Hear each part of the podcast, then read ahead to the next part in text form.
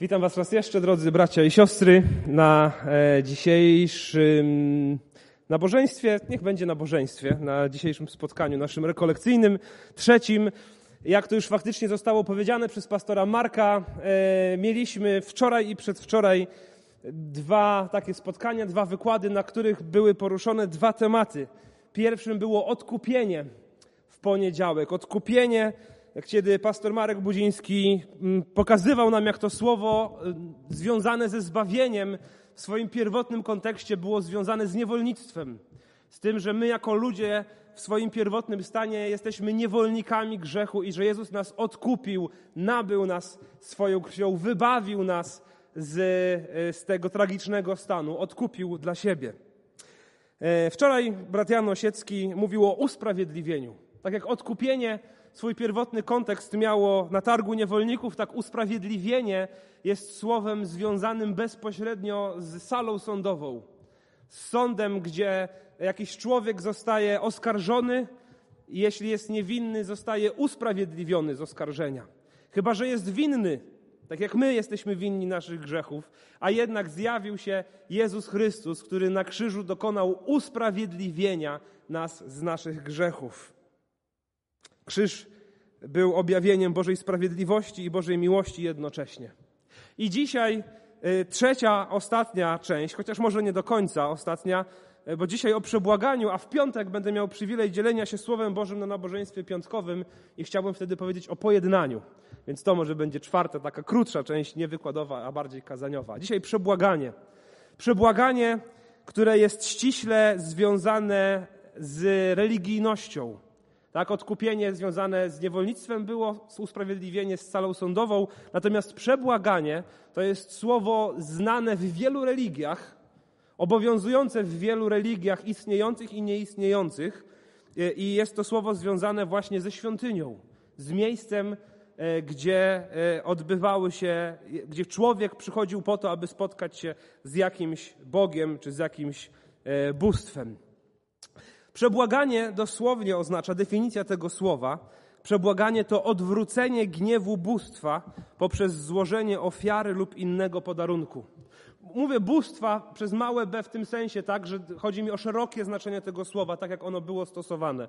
Przebłaganie to odwrócenie gniewu bóstwa. Jakieś bóstwo, jakiś Bóg się na nas gniewa i należy mu dać jakiś podarek, dać mu, złożyć mu jakąś ofiarę, aby jego gniew został odwrócony aby On na nas się nie gniewał, ale aby był nam przychylny.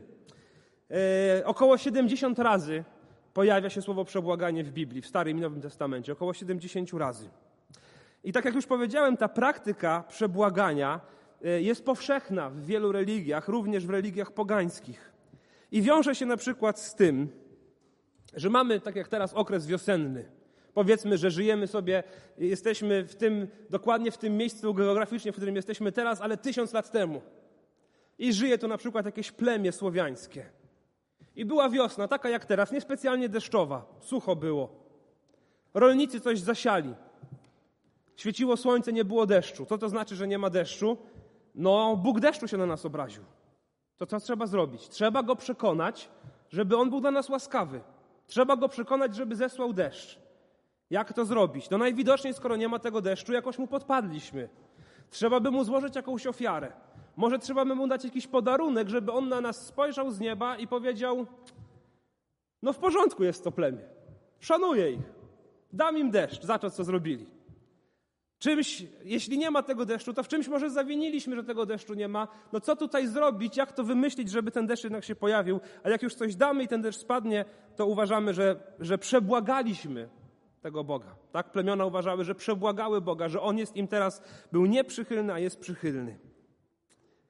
I skoro Biblia mówi 70 razy o przebłaganiu, Nowy Testament mówi kilkanaście razy o przebłaganiu, to rodzi się pytanie, to co to w zasadzie znaczy w Biblii?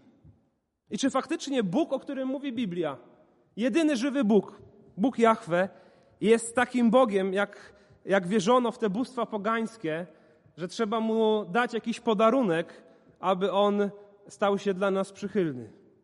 Czy faktycznie to jest ten sam mechanizm działania?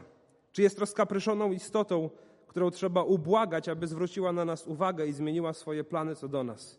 Czy rzeczywiście mamy wierzyć w to, że Jezus swoją ofiarą skłonił Boga do porzucenia gniewu i wyjednał na nas łaskę? Jak to ze sobą połączyć? Jak, to, jak rozumieć to, że na krzyżu dokonało się przebłaganie za nasze grzechy?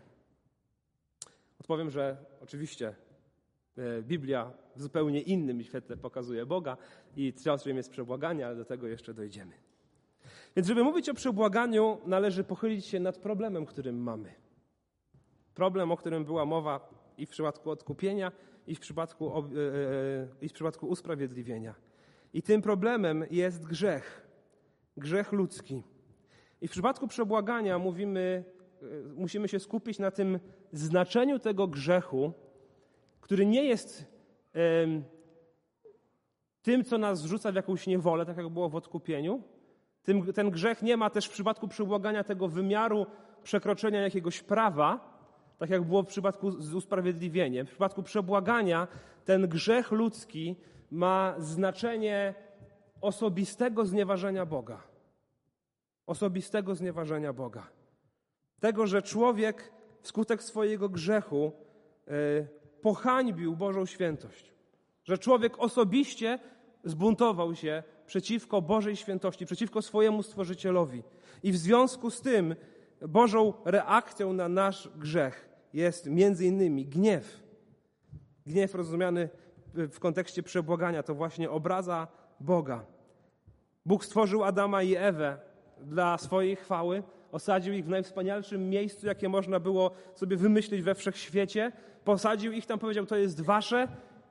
I przyszedł wąż po bardzo niedługim czasie i Adam i Ewa mówią, no, wydaje się, że ten wąż ma więcej racji niż Bóg. Wydaje się, że to, co nam mówi wąż, jest atrakcyjniejsze niż to, co nam mówił Bóg. Bóg, nasz Stwórca, chyba nas oszukuje. Bo wąż mówi, czyż nie powiedział wam? I poddaje wątpliwość Boże Słowa. I oni zdecydowali się uwierzyć wężowi. I zbuntowali się przeciwko Bogu. Zastanawiam się, jak wtedy czuł się Bóg. Ich Stwórca, ten, który wziął kupę błota w zasadzie, można by powiedzieć, i tchnął w nią życie. I pokochał ich, Stworzył ich dla siebie i oni zaufali słowom węża. Ten grzech w tym kontekście jest osobistą obrazą Boga. A wskutek tej obrazy Boga, wskutek tego grzechu nie tylko zniszczona została relacja między Adamem i Ewą i Bogiem, ale całe stworzenie zostało skażone grzechem i całe stworzenie stało się zepsute. Przez grzech pojawiła się śmierć. Zwierzęta zaczęły się zabijać. Wszystko, co istnieje, zaczęło umierać. Na świecie pojawiło się zło. W czwartym rozdziale czytamy o tym, jak narodzili się z Adama i Ewy dwaj bracia, Kain i Abel. W trzecim rozdziale pojawił się grzech, w czwartym rozdziale brat zabił brata. To są to jest efekt grzechu. Więc grzech, który ma podwójne, podwójne znaczenie w przypadku przebłagania. Grzech osobisty, jako, jako sprawa osobista między człowiekiem a Bogiem, ale też grzech wynikający ze zła, jakie dzieje się na świecie. I zobaczymy bliżej w liście do Rzymian, jak, jak list do Rzymian pokazuje te dwa obrazy gniewu. Więc gniew jako osobista sprawa, najpierw w, w, w, trzech fragmentach Starego Testamentu. Widzimy to na przykład wtedy, kiedy Izrael uczynił sobie bożki na pustyni. Pamiętacie, Mojżesz wszedł na, na, na górę, aby rozmawiać z Bogiem. Izraelowi się nudziło, poprosili Arona, aby ulał cielca czy cielce e, i oni oddawali im cześć. I kiedy Bóg to zobaczył, postanowił ich zniszczyć. I czytamy takie słowa w Wyjścia 32, 10, 11. Bóg mówi, zostaw mnie teraz, niech mój gniew zapłonie przeciwko nim. Wytracę ich, ale Ciebie uczynię wielkim narodem. Jednak Mojżesz, co robił? Błagał Pana swego Boga. Panie, dlaczego Twój gniew płonie przeciwko Twojemu ludowi, który wielką mocą i potężną ręką wyprowadziłeś z ziemi egipskiej? I wiemy, że Pan Bóg odstąpił od tego pomysłu, czyli Mojżesz błagał i przebłagał Boga. Więc widzimy Mojżesza, który działa dla dobra Izraela, jest pośrednikiem między Izraelem a Bogiem i wybłagał, przebłagał Boga. Ten odwrócił swój gniew od tego narodu jako całości. Tam tylko konkretne osoby zostały ukarane. E, i, i ten naród dalej pozostał Bożym narodem. Drugi przypadek to w, w pierwszej księdze Samuela, kiedy e, Filistyni mają kolosalną przewagę nad Izraelem i król Saul boi się, że oni przegrają. Więc chce z, jakoś wybłagać, przebłagać Boga, aby ten dał im łaskę i aby mogli zwyciężyć nad Filistynami. I ponieważ Samuel, e, prorok i kapłan, spóźniał się, Saul postanowił wziąć sprawy w swoje ręce i złożył ofiarę, co e, doprowadziło do tego, że Bóg postanowił ostatecznie odwołać Saula z roli króla. I czytamy tam takie słowa. 1 Samuela 13, 11, 12. Samuel zapytał, co zrobiłeś? A Saul odpowiedział, ponieważ zobaczyłem, że lud się rozproszył, ty zaś nie przyszedłeś w oznaczonym czasie, a Filistyni zbierają się w Mikmas, więc pomyślałem, Filistyni ruszą teraz na mnie do Gilgal, a ja nie zapewniłem sobie życzliwości Pana.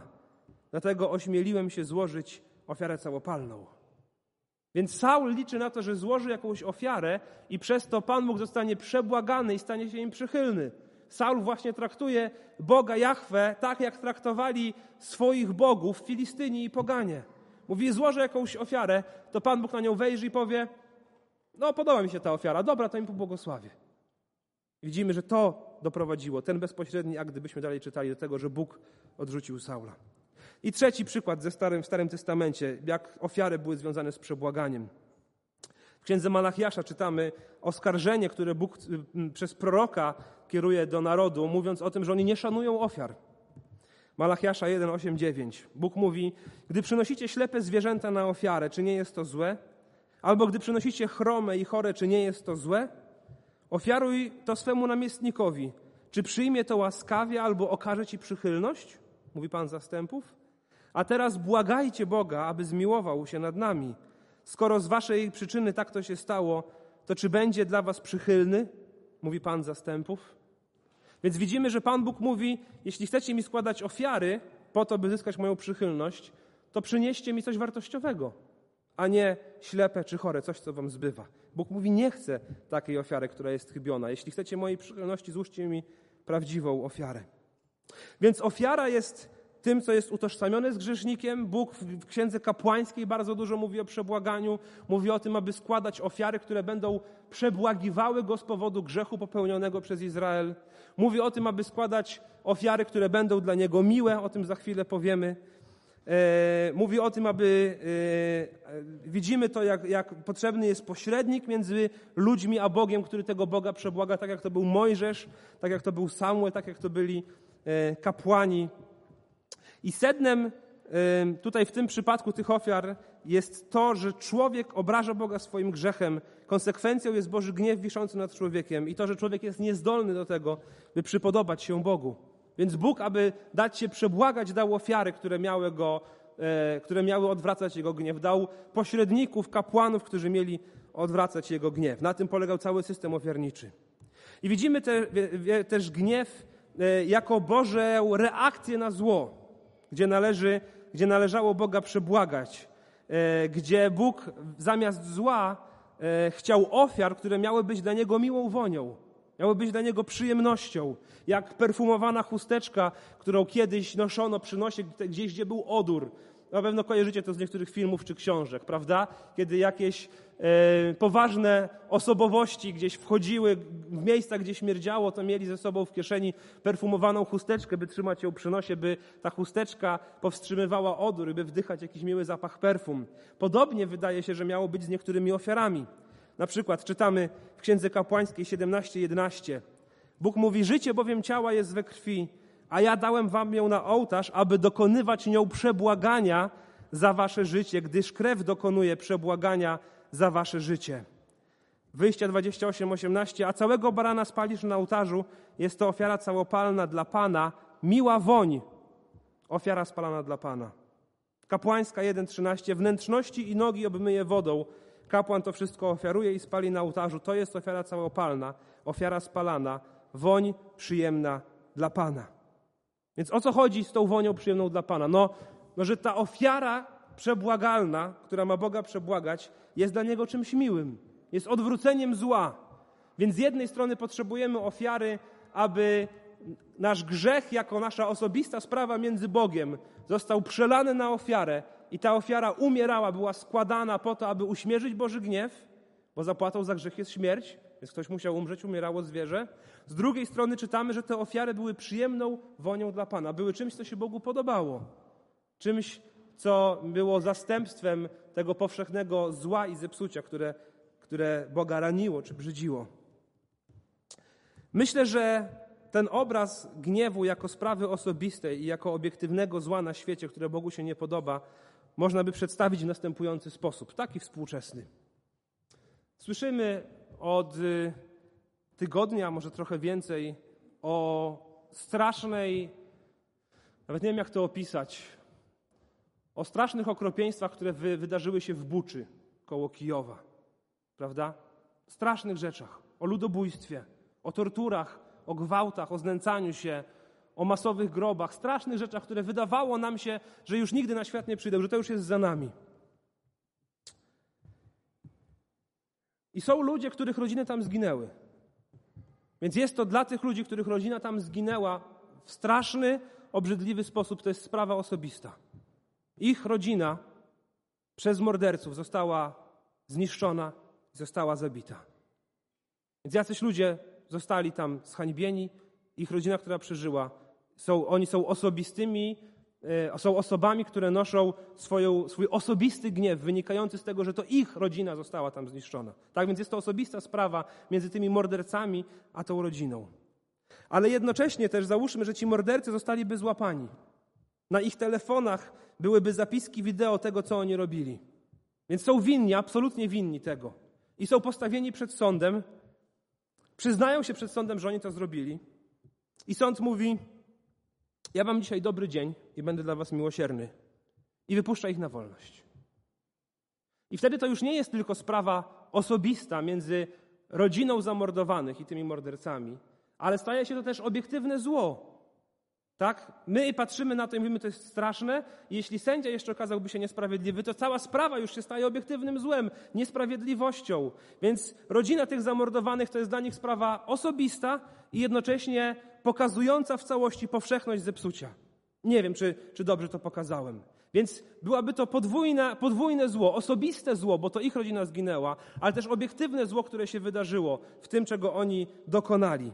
Podobnie było, myślę, że takim obrazem starotestamentowym jest potop, gdzie Bóg przez grzech był osobiście tym urażony i mówi: Żałuję, że stworzyłem ludzi, bo oni mnie obrażają swoim grzechem.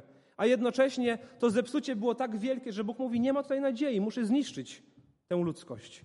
Więc jest osobista sprawa, jest też obiektywne zło. I kiedy po potopie Pan Bóg zaczyna nadawać ofiary i mówi Noemu: Złóż mi ofiarę taką i taką, e, po to, aby, e, no, po to, aby to była miła woń. Potem cały system ofiarniczy się pojawia, który miał odwracać Boży gniew, aby Bóg już nigdy nie zesłał potopu. Więc w Starym Testamencie ofiary były tym, co miało przebłagać Boży gniew. To po co krzyż? Dlatego, że list do Hebrajczyków 10:4 mówi: Niemożliwe jest, aby grzechy gładziła krew wołów i kozłów. Te ofiary starotestamentowe w przypadku przebłagania były tylko zapowiedzią czegoś większego, bo niemożliwe jest, aby grzechy gładziła krew wołów i kozłów. Co nam zatem wnosi Nowy Testament do przebłagania? Spójrzmy na kilka wersetów, które e, w pierwszych dwóch rozdziałów listu do Rzymian pokazują nam gniew Boży na sprawę osobistą między ludźmi, jak i gniew Boży z powodu zła na świecie. Rzymian 1,18 Gniew Boży objawia się z nieba przeciwko wszelkiej bezbożności i niesprawiedliwości ludzi. Więc to jest to powszechne zepsucie, którzy prawdę w niesprawiedliwość obracają, gdyż to, co można wiedzieć o Bogu, zostało im objawione, sam Bóg przecież im to objawił. 1,25 Zamienili prawdę Bożą w kłamstwo, oddawali cześć i służyli stworzeniu zamiast Stwórcy, który jest błogosławiony na wieki. I tu już mamy osobistą sprawę. Chyba nie oddawali Bogu czci, tylko bóstwom. Wcześniej jest, po prostu byli bezbożni. 28-32, tu jest wymieniona cała lista grzechów, gdzie czytamy, oni to chociaż poznali postanowienia Boga, że ci, co tak postępują, zasługują na śmierć, to jednak nie tylko sami tak czynią, ale i pochwalają tych, którzy tak postępują. Więc znowu jest powszechność zepsucia. I ostatni fragment 2, 5, 6. Tak więc z powodu Twojej zatwardziałości i niezdolnego do nawrócenia serca gromadzisz nad sobą gniew na dzień gniewu i objawienia sprawiedliwego sądu Boga, który odda każdemu według jego czynów. Straszne są te wersety. Straszne są te wersety. I mówimy powszechnie o Bożej miłości i mówimy powszechnie o Bożej łasce, ale w tych wersetach widzimy Nawet nie wiem, jak opisać to, bo słowo problem to jest za mało, żeby powiedzieć o nas. Te wersety mówią: Ludzie, ciąży nad wami gniew Boży, gniew samego Boga, dlatego że wy osobiście y, grzeszycie, przez co go obrażacie, ale też jesteście źli i, i to zło na ziemi jest konsekwencją waszych wyborów. To co Pan Bóg ma z wami zrobić? Bo Rzymian 2, 5, 6, jak czytamy, jest napisane: gromadzicie nad sobą gniew na dzień gniewu i objawienia sprawiedliwego sądu Boga, który odda każdemu według jego czynów. To czy jest dla mnie ratunek od Bożego gniewu? Czy jest coś, co można zrobić, aby Boga przebłagać? Aby, on, aby jego gniew został odwrócony. Nie po to, aby zyskać tylko jego przychylność, aby deszcz nam spadł z nieba na zasiane ziarno. Aby, ale abym ja nie stanął na sądzie w czasie dniu gniewu i objawienia sprawiedliwego sądu Boga. Co się może wydarzyć? Czy jest coś, co może przyjść z pomocą? I wtedy czytamy Rzymian 3, 23, 25. Gdyż wszyscy zgrzeszyli są pozbawieni chwały Boga. To prawda, to o mnie. Ale zosta a zostali usprawiedliwieni darmo, Jego łaską, przez odkupienie. Zobaczcie, o usprawiedliwieniu już było, odkupienie już było. Usprawiedliwieni darmo Jego łaską przez odkupienie w Jezusie Chrystusie. Uwaga, jego to Bóg ustanowił narzędziem przebłagania przez wiarę, dzięki Jego krwi, żeby okazać swoją sprawiedliwość przez odpuszczenie grzechów, które zaistniały wcześniej. Więc jest ratunek, jest odkupienie, jest usprawiedliwienie, jest przebłaganie. Dzięki komu? Dzięki Jezusowi Chrystusowi, konkretnie dzięki Jego krwi. Po co to przebłaganie? Aby odpuścić nam nasze grzechy. Aby nie spotkać się z gniewem Bożym, aby te grzechy były wymazane, zmazane, aby Boży gniew został odwrócony, aby Bóg został przebłagany. Po to przyszedł Jezus Chrystus, który, jak wiemy, stał się ofiarą i jednocześnie stał się arcykapłanem. Stał się pośrednikiem, który może, który może złożyć ofiarę. I stał się też sam osobiście ofiarą, złożył samego siebie w ofierze. On jedynie, który był posłuszny w Bogu dostatecznie, tak jak żadna ofiara nie miała udziału w grzechach tego, za kogo została złożona, tak Jezus nie miał udziału w naszych grzechach. I tak jak był potrzebny kapłan, który będzie pośredniczył między Bogiem a człowiekiem, tak Jezus stał się doskonałym arcykapłanem, doskonale nas rozumiejącym, przynoszącym nas do Bożego tronu. Hebrajczyków 2,17. Dlatego musiał we wszystkim upodobnić się do braci, aby wobec Boga stać się miłosiernym i wiernym arcykapłanem, by zgładzić grzechy ludu. I 1 Jana 2,2. On jest ofiarą przebłagalną za nasze grzechy, a nie tylko za nasze, lecz także za grzechy całego świata. Jezus stał się tą ofiarą przebłagalną. Jezus, Jego ofiara na krzyżu odwróciła Boży gniew. Czym się zatem różni to przebłaganie Boga w Biblii od przebłagania w pogańskim świecie? Są trzy najważniejsze różnice. Po pierwsze, gniew Boga w Biblii to nie jest jakiś kaprys, że on mówi, a nie będę im zsyłał deszczu, bo im podpadli. To nie jest jego kaprys, nie jest rozkapryszoną istotą, która sobie stwierdza, dziś mam lepszy dzień, a jutro będę miał gorszy dzień. Jak będę miał gorszy dzień, to będę im dawał złe rzeczy, a jak będę miał lepszy dzień, to przymknę oko na niektóre rzeczy. Gniew Boży, o którym mówi Biblia, to nie jest utrata panowania nad sobą, to nie jest kaprys, to jest Boży nieustanny, święty, sprawiedliwy, niesłabnący, bezkompromisowy sprzeciw i wrogość wobec zła we wszystkich jego formach i przejawach. Wobec zła, które oglądamy na wojnie, wobec zła, które oglądamy dookoła nas, kiedy jedni ludzie krzywdzą drugich, wobec zła, które sami czynimy, wobec zła i tego wszystkiego, to, co, co sprawia, że my obrażamy Boga swoimi grzechami, to, co pobudza Go do gniewu. A to, co pobudza Go do gniewu, nie jest tym, co pobudza nas do gniewu. Nas pobudza do gniewu zazwyczaj próżność. Boga pobudza, pobudza do świętego, sprawiedliwego gniewu zło. I On się nie zgadza na zło. Ten gniew to nie jest wybuch gniewu, to jest Boży sprzeciw wobec niesprawiedliwości na świecie. I Bóg mówi: tak nie może być. Tak nie może być. Więc po pierwsze, to nie jest Boży kaprys, to jest Boża postawa sprzeciwu wobec zła. Po drugie, Czym się różni to przebłaganie prawdziwe w Biblii od tego, co jest w świecie? Zobaczcie, kto dokonuje przebłagania. To Bóg dokonuje przebłagania. To nie człowiek zastanawia się, co tutaj zrobić, żeby Boga nachylić do siebie. To myśmy Boga odrzucili jako ludzie, to my przeciwko Bogu się buntujemy, to my od Boga odchodzimy i to nie my szukamy tego, jak go przebłagać, ale on mówi: Ja dokonam przebłagania, abyście mogli do mnie przyjść. Księga Kapłańska 17:11 Życie bowiem ciała jest we krwi i Bóg mówi: A ja dałem ją wam na ołtarz, aby dokonywać nią przebłagania.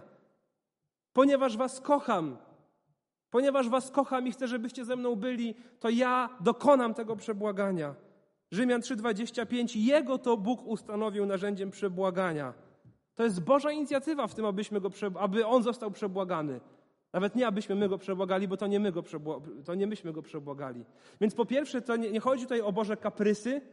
Boży gniew jest obiektywny, sprawiedliwy, święty z powodu grzechu. Po drugie, to nie my musimy szukać sposobu, jak go przebłagać, ale On otwiera dla nas drzwi do nieba, dokonując tego przebłagania. I po trzecie, ofiarą przebłagania jest On sam. I to jest najbardziej niezwykłe. Ofiarą przebłagania jest On sam. On sam przychodzi do nas i mówi: Oddam swoje życie, aby przebłagać mój święty gniew, abyście mogli być ze mną. John Stott w swojej książce Krzyż Chrystusa zamieścił taki cytat. Mówi, a więc to Bóg stoi w centrum naszej odpowiedzi na wszystkie trzy pytania dotyczące Bożego przebłagania. Sam Bóg jest tym, który musiał zostać przebłagany w swym świętym gniewie. Sam Bóg w swej świętej miłości podjął się dzieła przejednania i sam Bóg w osobie swego Syna umarł, by przebłagać siebie za nasze grzechy. A więc Bóg w swojej miłości podjął inicjatywę w celu uśmierzenia swego sprawiedliwego gniewu. Poniósł go sam w swym Synu, zajmując nasze miejsce i umierając za nas. Żadnego śladu prymitywizmu pierwotnych religii, które zwykle wywołuje drętwiące uśmieszki, drwiące uśmieszki. Tu przemawia głębia świętej miłości prowadzącej do uwielbienia Boga. I tak faktycznie jest. Nie ma tutaj prymitywizmu e, pogańskich religii. Jest tu Boża miłość. Wszystko to jest z Bożej miłości. Bóg postanowił: Kocham Was i stworzyłem Was dla siebie. Wyście mnie porzucili, a ja dalej Was kocham. I chociaż jest mój święty gniew z powodu Waszej niegodziwości, to i tak zrobię wszystko, co trzeba, abyście byli ze mną. Bóg jest jednocześnie przebłaganym i dokonującym przebłagania. I przebłaganie jest tym, co tak naprawdę łączy Bożą miłość, Bożą świętość i Bożą sprawiedliwość. Bożą miłość, bo to z niej wynika to, że On tego wszystko robi. Bożą świętość, bo trzeba spełnić wymagania tej świętości i On sam je spełnia. I Bożą sprawiedliwość, e, bo trzeba dokonać sprawiedliwości świętemu Bogu. I On sam również to wszystko robi. Jego miłość i łaska wobec nas zatem nie wynika z przebłagania, jak w pogaństwie. W pogaństwie Boża przychylność, przychylność bóstwa wynika z tego, że zostało ono przebłagane. W chrześcijaństwie natomiast przebłaganie wynika z łaski. Najpierw jest miłość, za którą przyszło przebłaganie, a nie najpierw było przebłaganie, za którą przyszła miłość. Najpierw była miłość do nas, do nas grzesznych, którzy odrzuciliśmy Boga. Wskutek tego przyszło przebłaganie, abyśmy na nowo mogli być z Nim połączeni. Tym przejawia się miłość, że nie myśmy umiłowali Boga, ale że On nas umiłował i posłał swojego Syna jako ofiarę przebłagalną za nasze grzechy. On to wszystko zrobił. I Efezjan 5:2. Postępujcie w miłości, jak po pierwsze Chrystus nas umiłował i w związku z tym, że nas umiłował, wydał samego siebie za nas jako dar i ofiarę na wonność miłą Bogu. Przebłaganie wynika z Bożej miłości. Więc przebłaganie pokazuje Jego sprawiedliwość, miłość i świętość. Jakie są inne opcje, jeśli nie przebłaganie? Opcja A. Jeśli Bóg nas kocha, czyli jest tylko miłość, jeśli Bóg nas kocha, bo Jezus odwrócił grzech, tak? Jeśli Boża miłość pojawiła się wskutek przebłagania, to Bóg jest pogańskim Bogiem, jak, jak wielu innych pustych bożków. Jeśli Boża miłość pojawiła się wskutek przebłagania. Więc nie może to być prawdą. Jeśli natomiast Bóg by nas kochał, bez swojej sprawiedliwości i świętości. To byłby niesprawiedliwy. Grzech musi zostać rozliczony. Bóg nie może przymknąć oka na grzech. Grzech musi zostać rozliczony. Została popełniona wina, musi zostać poniesiona kara. Jeśli kochałby nas bez ofiary, byłby niesprawiedliwy. To też nie jest opcja. Co zatem zrobić, aby połączyć świętość, czyli odrzucenie grzechu, sprawiedliwość, czyli wykonanie wyroku za, za, za, z powodu przestępstwa, i miłość, i to, że Bóg chce, żebyśmy z Nim byli. Odpowiedzią na to jest przebłaganie. Jeśli Bóg nas kocha, a my zerwaliśmy z Nim relację, to On sam z miłości do nas przychodzi, wypełnia swoją sprawiedliwość w doskonałym życiu Chrystusa i okazuje nam pełną swoją miłość na krzyżu. Mówiąc, mam dla Was łaskę. Jeszcze jeden cytat Johna Stotta. Bóg kocha nas nie z powodu tego, że Chrystus umarł za nas. Dlatego właśnie Chrystus umarł za nas, że Bóg nas kocha. Jeżeli potrzebne byłoby przejednanie gniewu, to dokonała tego Boża miłość. Co zatem zmienia przebłaganie? Jak to odnieść do samego siebie? Co to dla mnie znaczy?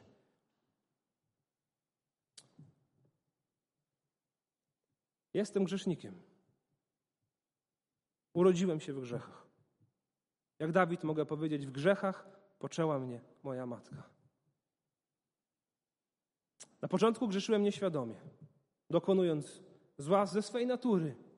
Nikt mnie nie uczył grzeszenia, nikt mnie nie uczył gniewania się, nikt mnie nie uczył kłócenia się z moim rodzeństwem, nikt mnie nie uczył wrogości wobec mojego rodzeństwa, nikt mnie nie uczył denerwowania się na moich rodziców w wieku kilku miesięcy, że nie dają mi tego, czego właśnie teraz oczekuję. Umiem to sam naturalnie z siebie. Potem, kiedy zacząłem dorastać, zacząłem grzeszyć świadomie. Wiedziałem, co jest dobre i złe. Uczyli mnie tego rodzice, czytali mi Boże Słowo i świadomie wybierałem, że nie chcę żyć po Bożemu. Nie mówię, że tylko tak wybierałem, czasami wybierałem z Bożej perspektywy dobre rzeczy, ale codziennie wybierałem i po dziś dzień, każdego dnia wybieram rzeczy, które Bogu się nie podobają. Jestem grzesznikiem. Tak często łapię się na haczyk grzechu, jak Adam i Ewa i wybieram obietnicę węża zamiast słuchać Bożego głosu. A jeśli tak ze mną jest, powinienem być wygnany sprzed Bożego oblicza i spotkać się z Jego sprawiedliwością, a zapłatą za grzech jest śmierć. I nie ma dla mnie wytłumaczenia. Grzeszę z własnej woli. I z każdym moim grzechem rośnie Boży gniew. Dlatego, że buntując się przeciwko Niemu, ja obrażam Jego miłość, odrzucam Jego miłość, a On kocha mnie. Wierzę, że mnie kocha, bo czytam o tym w Bożym Słowie. On wzywa mnie do tego, żebym żył zgodnie z Jego Słowem, a ja nie potrafię tego spełnić. Ani jednego dnia nie potrafię przeżyć tak, aby cały dzień przeżyć w posłuszeństwie Bogu. To co powinno mnie spotkać? Powinien mnie spotkać Boży gniew. Ale czytam w Bożym Słowie, albowiem tak Bóg umiłował świat.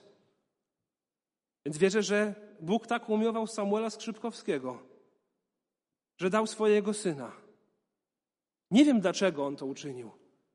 Nie mam pojęcia, dlaczego Pan Bóg posłał swojego syna, aby wyratować mnie od grzechu. Nie wiem, dlaczego on to robi. Tak krnąbrną istotę jak ja. Chciałoby się powiedzieć moralnego głupca. Ale Bóg tak umiował świat, że dał swojego syna. Pierworodnego wszelkiego stworzenia, którego kocha doskonałą miłością od początku, zanim był początek, on kochał go doskonałą miłością. Ten syn przyszedł na świat i nie popełnił żadnego grzechu. Jedyne, co Bóg Ojciec odczuwał wobec swojego syna, to była miłość, miłość, miłość. Miał dla niego łaskę, łaskę, łaskę. To jest relacja Boga Ojca z Bogiem Synem.